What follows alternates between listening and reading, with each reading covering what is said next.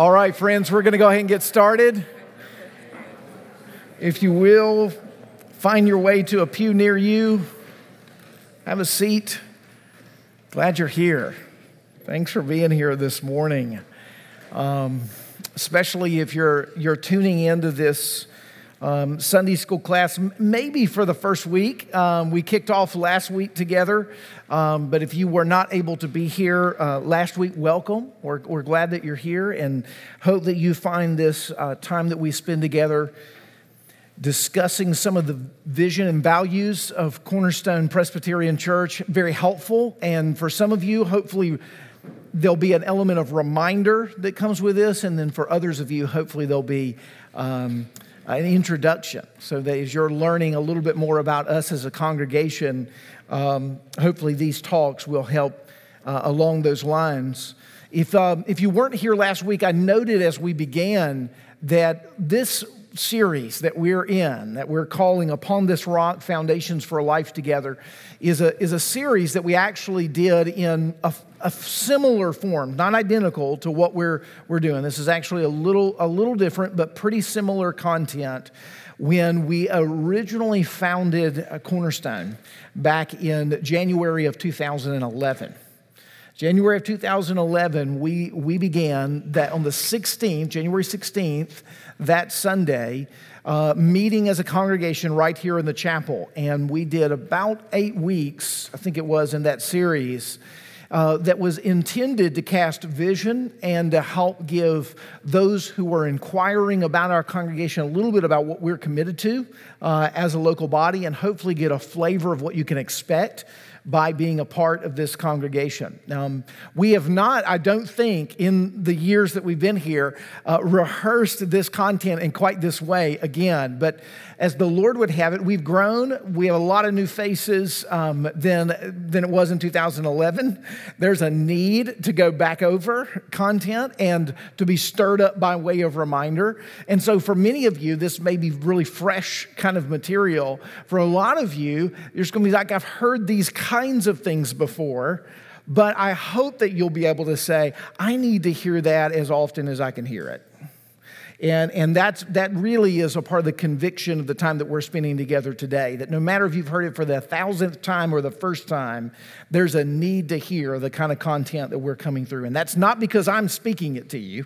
Wouldn't matter who it is that was speaking it to you. It's about the, the kind of things, the quality of the things that we're speaking about, because they're right towards the center of both what it means to be a Christian, a part of the body of Christ, and what specifically we're, con- we're committed to uh, here at this local church together.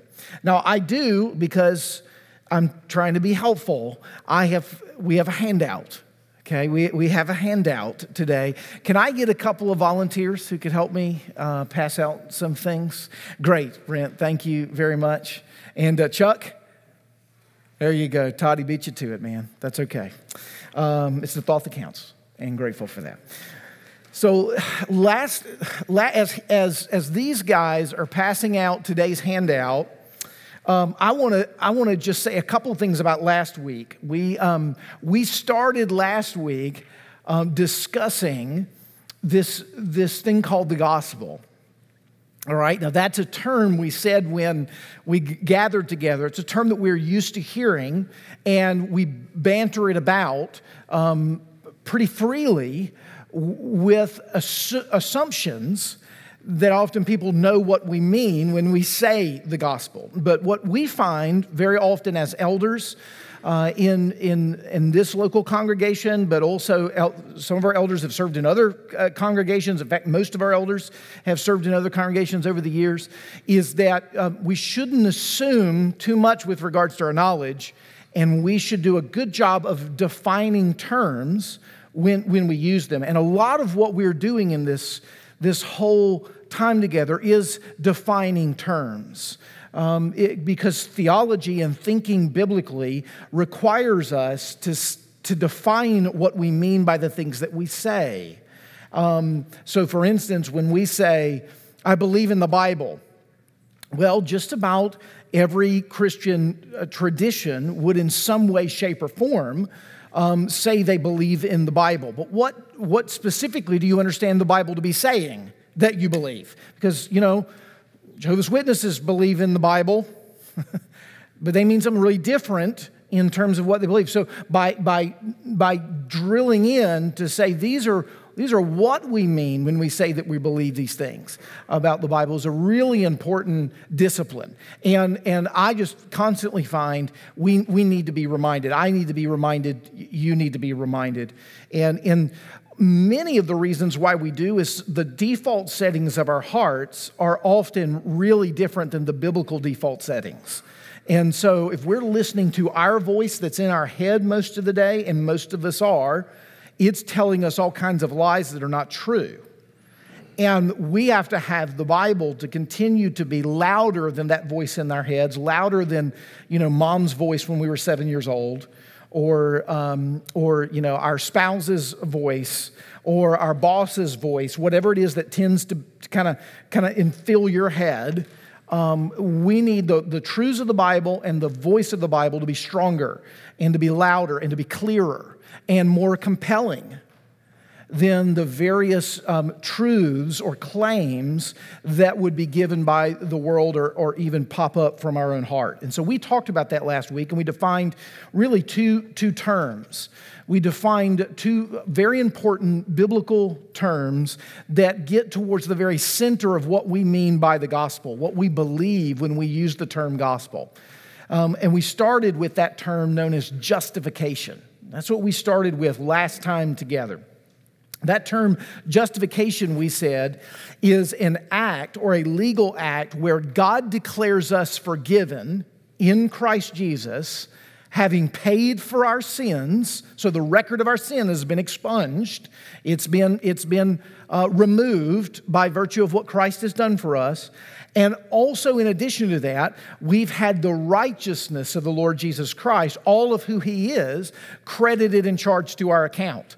So, two components to what we mean when we're talking about justification. We're talking about having the penalty of our sins paid, but not just that we're also saying the righteousness, all the merits, all the goodness of the Lord Jesus Christ credited to our account. It's both of those things. Very often in the evangelical world today, we simply focus on having our sins forgiven. That's an important part. But if, if Jesus just brings you back to zero to try again, you're in trouble. If that's all he does. Now that's, you know, helpful insofar as it goes, but then you've got Monday morning to deal with. Like, and the thoughts and the words and the actions that are going to come out of this next week. All right? And that would mean if Jesus just paid for the penalty of our sins, we'd need a Savior every moment of every day to go die on the cross for our sins, if it was just that. But if He is giving to us all of His righteousness, if by faith the righteousness of God is credited to us, Romans chapter 4 and 5, as we looked at last week together, then we actually have a solid foundation on which to enter every single day because we are actually living our identity in our lives out of what Christ has done for us and all of his righteousness credited to our account. So there's no fluctuation in God's view of us and our identity in Christ because it is as secure as Christ himself. All right? And when we begin to really grasp that concept, it creates a very solid place from which to live the Christian life. And we looked at an extended quote from Richard Lovelace last week together in his book, Dynamics for the Spiritual Life. There's a lot of places we could turn to Calvin, to Martin Luther, and others, but I think Lovelace really puts it uh, in, in good form. Um, he, he says, uh, he says this Few know how to start each day with a thoroughgoing stand upon Luther's platform, that's Martin Luther, that you are accepted, looking outward in faith and claiming the holy alien righteousness of Christ as the only ground for your acceptance. Few know how, Lovelace says, to appropriate that reality on a day by day, moment by moment basis, that we are accepted looking outward in faith, claiming the holy alien. Now, when you say alien, you're like, was Jesus an alien? No, no, no, that's not what it's saying. It means other than you, okay? So it's not yours, it's alien to you. It's someone else's righteousness. Claiming someone else's righteousness, Jesus, as the only ground for your acceptance. Okay? So that's justification. The second term that we looked at was sanctification. All right? As you can imagine, if justification was the only teaching that the Bible gave us on what it meant to be a Christian, it would be real easy to sort of start our, you know, start our Christian life, you know, with this view of acceptance that we have found in Christ, receive the rest and the joy and the comfort and the peace that comes in that, and then think, okay, if he's done all that, there's nothing for me to do. It'd be real easy to sort of land there, but the Bible actually says God so loves you that the righteousness that He's charged to your account in Christ, He's now shaping you into day by day, moment by moment, through belief and obedience to the call of Christ. This is called sanctification. The doctrine of sanctification is this the gracious and continuous operation of the Holy Spirit, which purifies the sinner and renews his whole nature in the image of God and enables him to perform good works. All right, so justification is a declaration, it's a one time act when you trust in Jesus Christ alone for your salvation as he is offered in the gospel, the moment that you do that, whatever moment that was, whether that's a clear kind of, you know, Damascus Road experience for you where you went from the transfer from the kingdom of darkness and the kingdom of light and you can name the date and the you can see the hotel room or whatever the situation was that you were in, or if it was what we might call that growing light, that sense of where you one day you went, I believe in the Lord Jesus Christ. Like I, and I've come, I see what He's done for me. I believe that, and it's been a growing light over the course of, of, of your experience, your sort of existential experience, whether it is that's your testimony. Either way, the moment that that faith was exercised, you were declared righteous in Jesus Christ. Your sins were forgiven and you were credited with his righteousness. It's an act that's already been completed on your behalf. Okay? So you have it right now.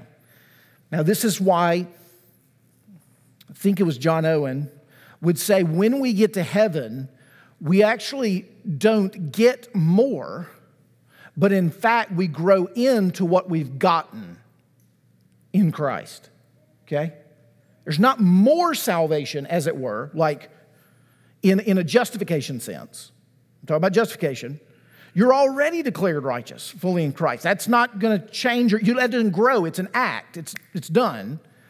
But you, you get more of the salvation you've got. You've already got. And he means by that the glorification, the ultimate, the ultimate day when, when what you're declared to be and what you actually are match. That's the day we're waiting for.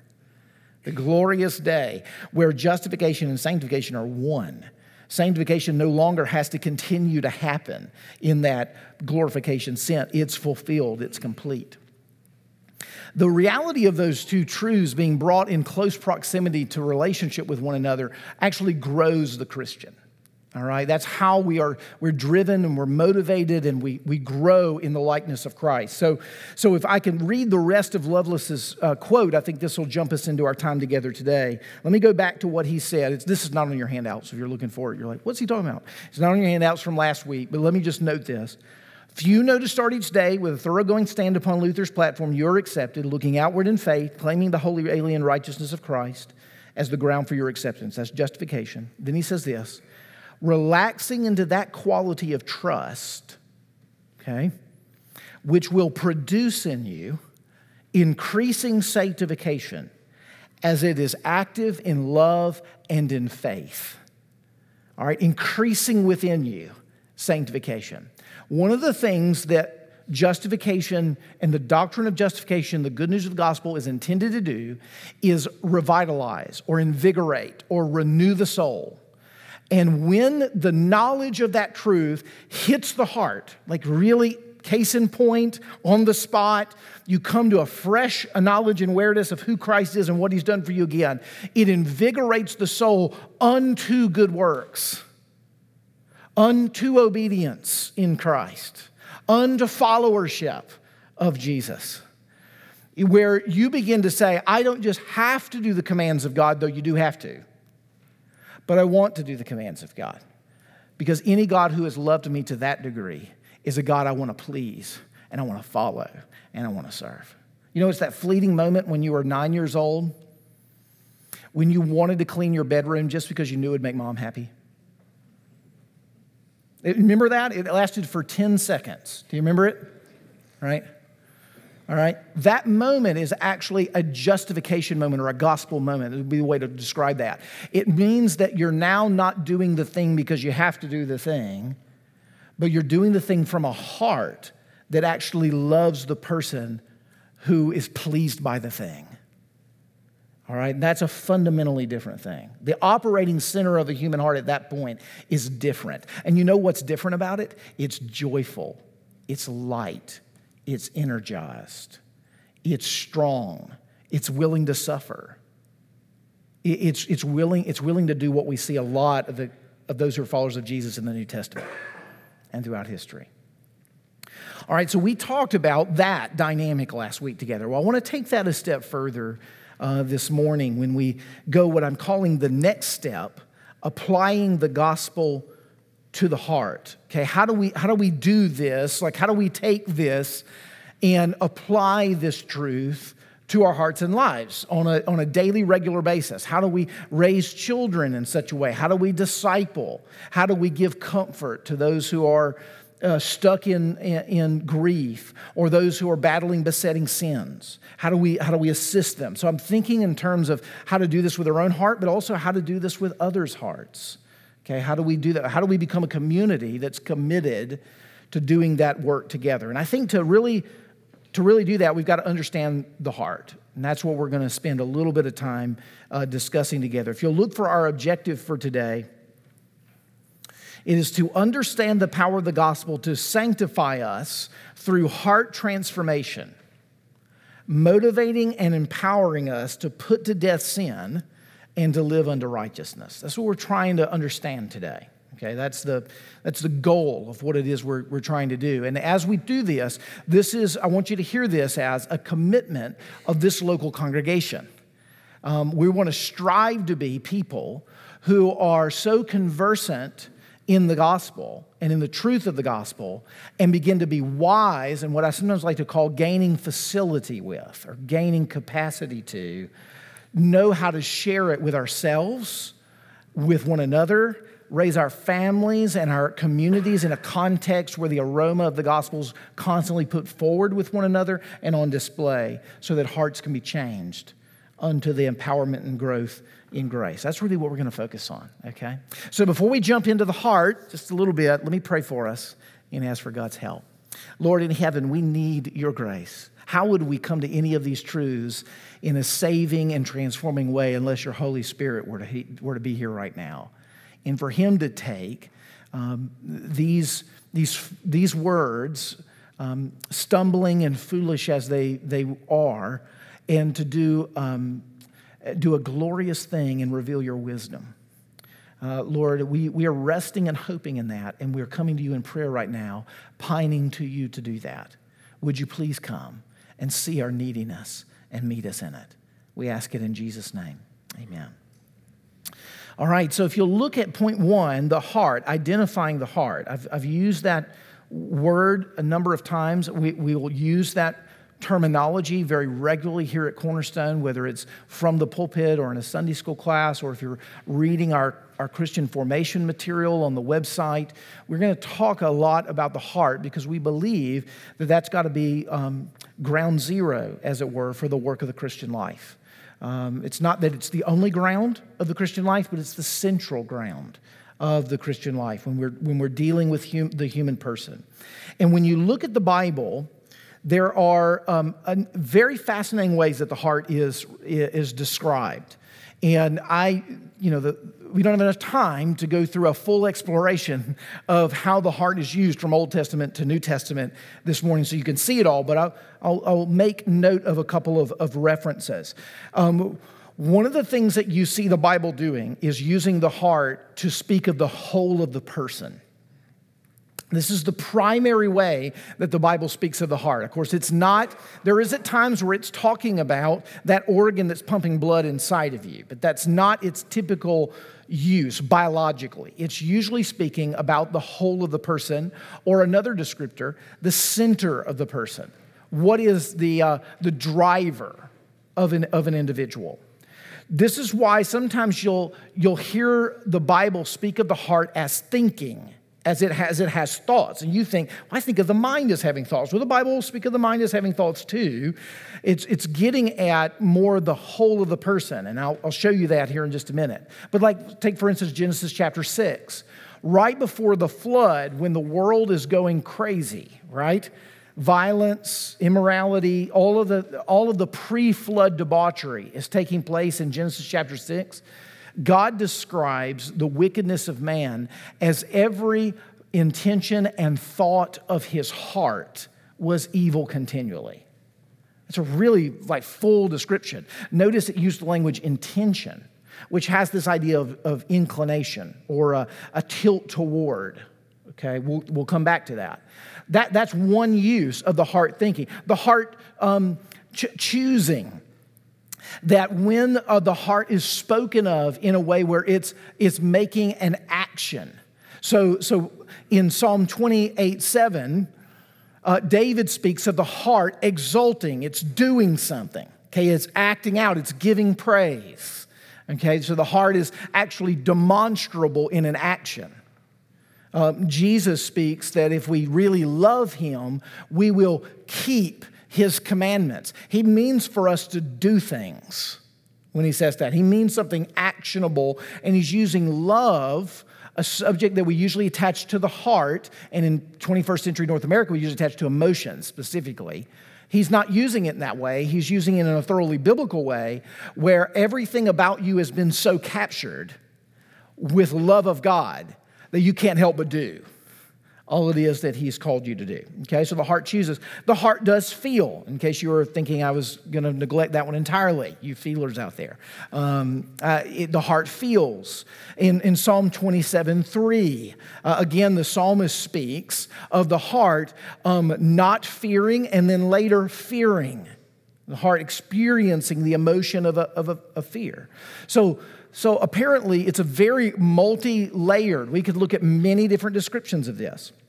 On your outline, you can see how I've really summarized it for you, and I'm kind of borrowing from C.S. Lewis here, who, who really gets to this notion of the heart being the driving center, is the best way to understand the Bible's use of it. Notice the line I've got there on your handout. The heart is essentially the internal core commitment that drives or motivates your thinking, choosing, and feeling. It's the core commitments that drives things for you. It's the, if we could put it this way, it's the why underneath the what's of your life. It's the why that you do things. It's getting to the internal operations or the commitments. Um, notice I put Matthew 6:21 on your on your passage here. That's that's Jesus in the Sermon on the Mount where he's talking about money and he's talking about wealth and and not laying up treasures in, in, in on earth where rust and moth will come in and, and destroy, and thieves will break in and steal. That passage. But he says instead, lay up, lay up treasures in heaven. And then he goes on to, to tell us about where we can find our heart. He says, For where your treasure is, there your heart will be also. So, so, so the question we ask our, our hearts is if you don't know where your heart is, what is it that you're treasuring? Well, look for what it is you're treasuring. And you go, I don't know what I'm treasuring. Where are you spending your time? Where are you spending your money? What is your mind operated with? What, what, what consumes your thought patterns? What are you doing your very best to be able to achieve? And, and in that achievement, why are you after it? Why is it so important to you? If you begin to ask those questions, you're going to get to some things. You're going to get to some things in your own heart. So it's that internal core commitment that's there. So I've given uh, two examples here, these competing. What often happens in our lives with our heart is that there are a variety of different treasures, right? You, do you recognize this? There are a variety of things that you want like all at once. Um, and you probably find achieving all those things all at once very difficult. Um, because you can't really achieve them all all at once. So, what happens is the heart has this throne, if I can give you an illustration. The heart has this throne that the king sits on, the thing that is your treasure, that's ruling. That's why, that's why the old theologians, just to stop and say this for a second, the, the older theologians um, speak of the reigning affections of the heart. Reigning, as in R E I G N, speaking of ruling over. What is the ruling affections of your life? Well, throughout Monday, it might be money, it might be comfort, it might be health. It might be like you might experience all those at various times throughout the day and at various moments. Um, what Thomas Chalmers like to say is never is the heart without a reigning affection but the reigning affections of the heart might constantly change.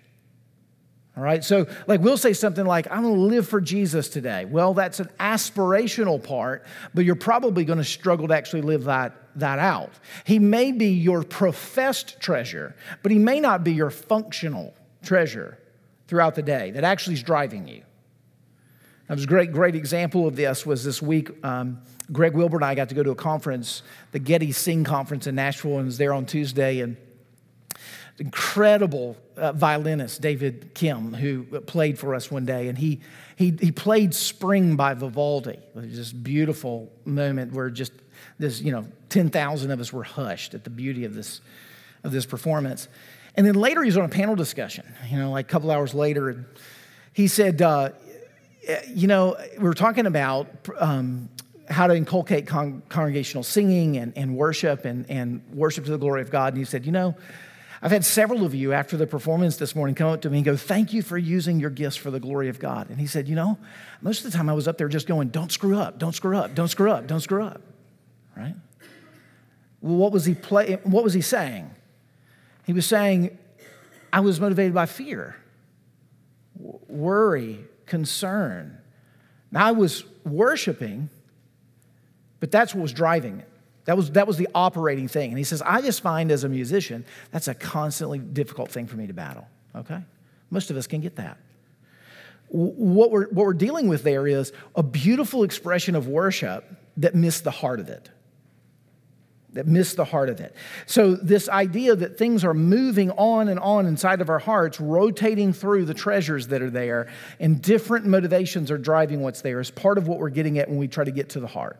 Trying to be honest and learn to identify and confess and repent of. And you'll see, I hope, in a minute why that's so important.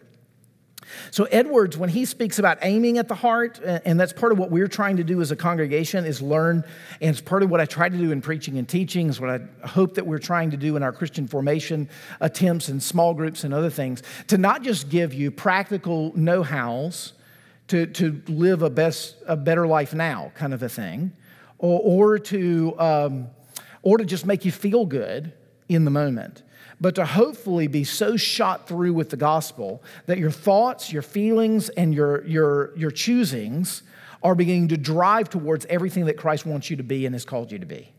So we want to touch the heart. We want to aim at the heart. We don't mean feeling. Don't hear it that way. We mean try to connect to the whole person. Now, that does mean you'll need some practicals. That, that does mean there'll need to be some emotion. That does mean there'll need to be some thinking because the heart encompasses all those things. It needs all those things to be, to be engaged. Um, so last night I had fifth grade fantasy football draft with uh, some, some dads, and uh, I clearly did not have my heart as engaged as some of the other men who were there, who had come with like copious notes and like multiple technology devices to figure out. Like I'm like, what app do I need? What what what do I need to do? Nate, it's your time. I, I don't I don't even know. Choose for me. I don't know. You know, I had no idea what was going on. These men had prepared. They had thought. They had all kinds of feelings about the team that they wanted, and they were prepared to choose. Me, I, my heart had not been captured. I had not set aside time uh, to do this, uh, and I was I was lost. I was just there for the ride. I was there for the fellowship. I actually had a different aim and a different name. Not saying it was better or worse or whatever, but I just thought hanging out with dads with my fifth grade sons would probably a good thing for me to do. And if fantasy football is a way to do it, great. Right? Right? It's a different name. It's a different name. It captured my heart differently, so I was con- I conducted differently. Saying again, not good or bad. I'm just trying to give you a, give you an acknowledgement of how it works. Three common evaluations of how we speak about our Christian life, if you'll look, that's kind of Edwards. Edwards is, I'm kind of channeling Edwards there at aiming at the heart so you can kind of get a kind of pick this up. Look at those three common evaluations. Here's the things we'll say like, I know the truth, I'm just not practicing it. Or I know the truth and I'm doing what I need to do, I'm just not happy. right? We've all, we've all found the miserable obedient person, right? If I only knew the truth, then I'd practice it. You know, we say things like that. You know what Edwards would say? He said, That's not your problem. He, he would say, If you're not practicing it, you don't really know it yet. Because the knowledge of the thing is inextricably connected to the practicing of the thing. And the practicing of a thing is inextricably connected to the thinking and the feeling of the thing. And the goal in actually changing, which is not simply doing the right thing, we're talking about internal operations here. The goal of all of that coming together means you have to engage the heart. Okay, the thought, the feeling, and the will has to be engaged. All components of it. So, so actually, it, when you go, I'm just not practicing it. I'm not doing what I need to do. You know, you know what you're actually saying? I have not so fallen in love with Christ and the mission of his kingdom to love his commands as if they were honey to me. I have become someone who can regurgitate knowledge that has no effect on the way that I live. And we would call that a divided heart, right? And that's what that's our condition. Okay, in case you're wondering, like, wow, that's me, like every day. Well, that's all of us every day. All right. So you're you're among friends in this room.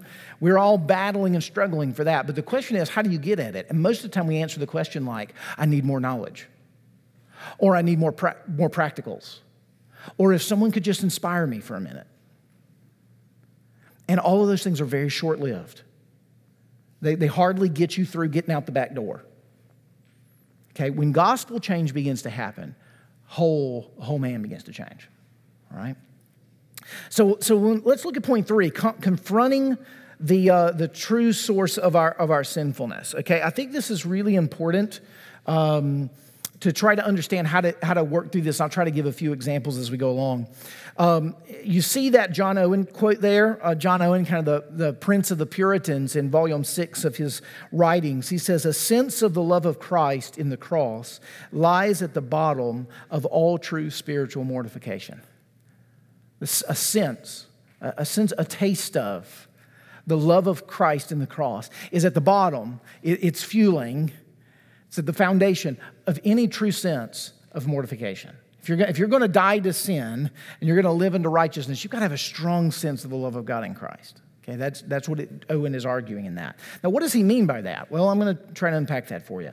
Uh, notice that I put on here distinction between root sins and fruit sins. So that this is an old classic, again, Puritan distinction, and, and, and mostly Owen I'm leaning on here. In our lives, we have what we would call the manifesting sin, right? The fruit, the fruit sin. It might be lying, it might be stealing, it might be sloth, um, it might be anger, but it's the demonstrable thing, right? It's, it's the thing that's, that's people can see um, that, that it's kind of hard to avoid, right? So, in our passage this morning from, from Genesis 38, uh, Judah has an issue with lust in the passage. It's pretty clear in terms of the way the passage is written, and he demonstrates it in immorality. And we could go, man, his, his issue is sexuality. This guy's got to deal with this with his sexuality. Now that's true. That's his root, that's a, that's a, that's a fruit issue. It's manifesting a deeper issue that's, that's really at the core. Okay? The, the root sin is the concealed sin that actually fuels the fruit sin. Okay? Get, you know, sap runs, the nutrients run up to be able to produce the fruit. And so if you are just going after the fruit, guess what happens? It keeps coming back. Right? This is what happens. So if we if we go like, I'm just not going to lust again. I'm just not going to lust, and we just, you know, we're going to grunt it out. Well, good luck with that. That I mean, you're going to find that. In fact, you'll probably make it worse because you're going to try so hard, then you're going to get so tired, then you're going to become incredibly vulnerable, and then you're going to fall back down the rabbit hole. I mean, that, that's very often the cyclical nature in, in our attempts at mortifying sin. We've got to actually get at the sin underneath the sin, or what's called the root sin, the thing that fuels the root sin. Now, if you'll, if you'll turn over on the back, you'll notice I've given some diagnostic questions here. What is the manifesting or presenting sin? What is the motivation behind the presenting sin? I'm asking you to ask that question. Now, why am I asking you to ask that question? Because if the heart is what drives you, then we've got to ask Judah, why are you so tempted towards immorality? Why, why is sexual sin taking on a life of its own and is consuming your, your passions and your affections? Could it be, okay, what is the relationship between the root sin and the gospel? Could it be that you have not found your greatest pleasure in Christ? Could it be that you have not found your greatest comfort in Him? Could it be that you are running from a number of things to seek for superficial acceptance because you have not really fallen into the arms of Christ? Okay, you see how that's different? It's different than to say, like, hey, get, you know, something for your internet to keep you from clicking on that thing. I'm all for that. I have those protections myself, and my family does. That's a great thing. And if you don't, please do for your family's sake. Just word from your sponsors there for a second. Um, that's a great thing because the, the flesh is weak, right? So you'll have those things in place. But you know what I really got to deal with? The heart that wants to click on that thing. Because there will be a time where it will get to, right? There'll be an opportunity or whatever. I'm just using that because it's in our passage this morning. Whatever it is for you. So, for instance, for me, I was a young man. One of the things that I dealt with, and, and, and don't, don't I, would, I wish I could say I'm never tempted in this way, because I'm still tempted in this way, but praise the Lord with great victory. Um, as a young man, I was very, very tempted to lie, and was tempted to lie for like no apparent good reason. Like it wasn't to get out of something, like, you know, like to, I'm going to get in trouble. So I go, no, I didn't hit my sister. No, it wasn't that kind of lie. In fact, I was more prone in those moments to tell the truth. Um, I noticed that when I lied, because not everybody lies for the same reason, but when I lied, it was because I really wanted someone else to think good of me. Or I wanted to make some deep connection with a person I didn't have a deep connection with. So, so just superficially. So, Nate, have you watched that new series on Netflix? yeah. No, I hadn't, but you know, that would be a temptation. Well, that's a dumb lie, Nate. Why don't you just say yes that, or no, that you haven't? Well, I, I, I want to connect with you because connecting with you is so important to me. It's the treasure. All right? What I just told you this about me with regards to fantasy football last night, right? Like, I'm thinking, I want to connect with these dads I don't really know. And they're like, I want to win fantasy football, right?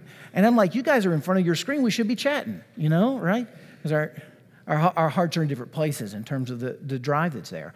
But you see how the sin was connected to actually the desire. As soon as I begin to understand that the reason why I don't have to be driven by acceptance or connection with others is that I have full acceptance and connection in Christ that no one can take from me. And I have so tended and nurtured that relationship and the fruit and the sweetness that comes from it that I can actually be honest and not have to lie. Now, what's interesting about that is there's a whole other series of people in the world who, who, who, who lie not to be inconvenienced by others or, or who lie to get ahead or to trample others. There's all kinds of different reasons for why you might lie. You've got to get to the sources behind it. You've got to deal with the, the heart. You've got to ask those questions. What is the relationship between this root sin and the gospel? What have I not connected? Why is that so important to me? In, in terms of righteousness as well as doing something that you ought to do. So, not just sinning, but let's say you ought to read your Bible, you ought to pray, you ought to evangelize that neighbor that you're not you're not speaking to, like their eternity hangs in the balance next to you, and you can't open up your lips when you have opportunities to, next to them. Like, what's going on there? Well, I can tell you what's going on there most of the time it's fear. And you're afraid of losing face in front of them, and so you're not willing to share the gospel in case that you might be rejected. Now, we might couch that as I'm trying to be wise and I'm looking for an opportunity, but most of the time we're actually skirting the heart issue. A lot of the time right? A lot of the time, we're just not being honest with ourselves. And so, really, the issue that's actually going to help you open up your lips is not simply to shame you into doing so, but is to make you so safe that you can be able to experience rejection and fear and put it to rest because you've been accepted in Christ. You have nothing to fear because perfect love casts out fear. That's why you can open up your lips. See how that's different? It's completely different. So the bell just rang. So if you'll look at if you'll look at Galatians 2 real quick, and, and 2 Corinthians 8 real quick. I'll just summarize these before we, before we go so you can see how application of the heart works. So this is Paul. Now I want you to see that I'm not just making this stuff up. Galatians 2, I'm saying it this way so you can experience it, but I'm not actually, you know, exegeting passages for you. I'm giving you a couple of examples here. Galatians 2 is where the apostle Paul confronts Peter when he quits eating with the Gentiles you remember this? He quits eating with the Gentiles um, because he's afraid of this, what's called the circumcision party. What a fantastic name. Um, the circumcision party. He's afraid that they're going to look down on him for eating with Gentiles who's not being kosher by Jewish law. But he was, he was eating with the Gentiles, but when this group came to town, he quit eating with the Gentiles. And uh, Peter's, Peter, um, Peter's doing that. And Paul says, uh uh-uh, uh uh-uh. And very interestingly, his, his uh-uh in the passage is not what it could be. So, for instance, uh, it could be that he um, could say to Peter, Peter, that's not kind. You broke the no, not being kind rule. Or you could go deeper and be like, really like buzzword, you're a racist. You're choosing one party over another. That's what he could do. Now, in some ways, he is being that way. He's being a kind of religious, there's a religious bigotry that's kind of happening here, an exclusiveness that's going on. Paul is calling it out with regards to Peter, but that's not what he does. I'm just telling you that's not what he does. Notice what he does in the passage. He says, I I opposed him, that is Peter, to his face, because he stood condemned. It's a really strong language. For before certain men from James, he was eating with the Gentiles, but when they came, he drew back and separated himself, fearing the circumcision party. And the rest of the, of the Jews, notice others, acted hypocritically. That's the word he uses along with them, so that even Barnabas was led astray by their hypocrisy. But when I saw that their conduct, listen what he says, their conduct was not in step with the truth of the gospel. How does it, what does the gospel have to do with this? What does the gospel have to do with eating food with people? It's not, that's not what, it's not exactly what Paul's trying to say here. He's saying, Peter, if God has made all people one in Christ, and we are now equal with our brothers and sisters in Christ from every kindred, tribe, tongue, and nation, and you are a part of that fully accepted group, even if a group within the church looks down from that standpoint, you can stand assured and be confident in Christ and continue to eat with the Gentiles because Jesus has placed you among the accepted group of every kindred, tribe, tongue, and nation. You don't have to treat anybody with favoritism or operate in fear among anyone else. He's not in step with the gospel. He was showing that he had not worked out the knowledge of the gospel in his relationships, he hadn't thought through them. He was acting in a way that was out of keeping. One quick thing and then we'll go. Look at 2 Corinthians chapter 8. This is a positive example. The apostle Paul is speaking to the church at Corinth and it's a great, it's a wonderful passage. 2 Corinthians chapter 8, he's trying to get them to give money, right? He wants them to be generous and to give money to, to help the poor. And as he speaks to the church at Corinth, he reminds them of others who have given. But his main focus is, he says this, he literally says this, I don't have it quoted for you. He says, um, I don't want to have to command you here. It's very interesting. I don't want to have to command you. It sounds a little bit like mom, doesn't it? I don't want to have to tell you to pick up your shoes. You know, sort of that situation. He says, I don't want to have to command you, meaning I could, but that's not what I'm after. I'm not really just after you opening up your wallet and with a frown giving your money. That's not my, that's not my aim. That would miss the aim of what I'm, what I'm actually after. He says, instead, I would like you to ponder Jesus, who was so rich, gave up everything he had to you who was so poor, so that in Jesus you could become so rich. Now give. See how different that is? It's a fundamentally different way of getting at the heart. He says, I want you to ponder the gospel. I want you to see what you're the recipient of. I want you, I want you to eh, acknowledge and to, and to stew in and soak in, let your heart be arrested by the reality of Jesus so that you become, next section, cheerful giver. You don't ask, How little must I give? You ask, How little must I hold back in order to survive so that I can help the work of the kingdom? That's a completely different art. When we're after this kind of discipleship, it means that we're not merely after an experience of a self help reality in the midst of either a worship service or a Sunday school class. We're not after a feel good inspiration. Um, we're not after a mere lectureship where you lodge away all the right truths in the corners of your mind to collect cobwebs. We're after your heart with all those things. We're after the changed life. We're after perpetual transformation. That those things would continue to capture you and continue to shape you into the likeness of Christ. Now, there's a lot more to be able to say on that. We're actually going to talk more about that in the days to come. And I'm going to give several other examples of ways in which I think that we often use the scriptures or often use our discipleship with one another in shaming, fear based, and reward ways that have nothing to do with the gospel. And we wind up either training each other to be good Pharisees or to be great sort of capitalists, always looking for the dollar sign or the reward at the end, rather than actually being motivated by the beautiful face of Jesus. And we create something different than Christianity, than the heart of the gospel. We'll come back and talk about that. Father in heaven, Help us with these realities. Help us with these truths. Help us to understand them. Help us to stay in them. Help us to be honest with ourselves regarding them.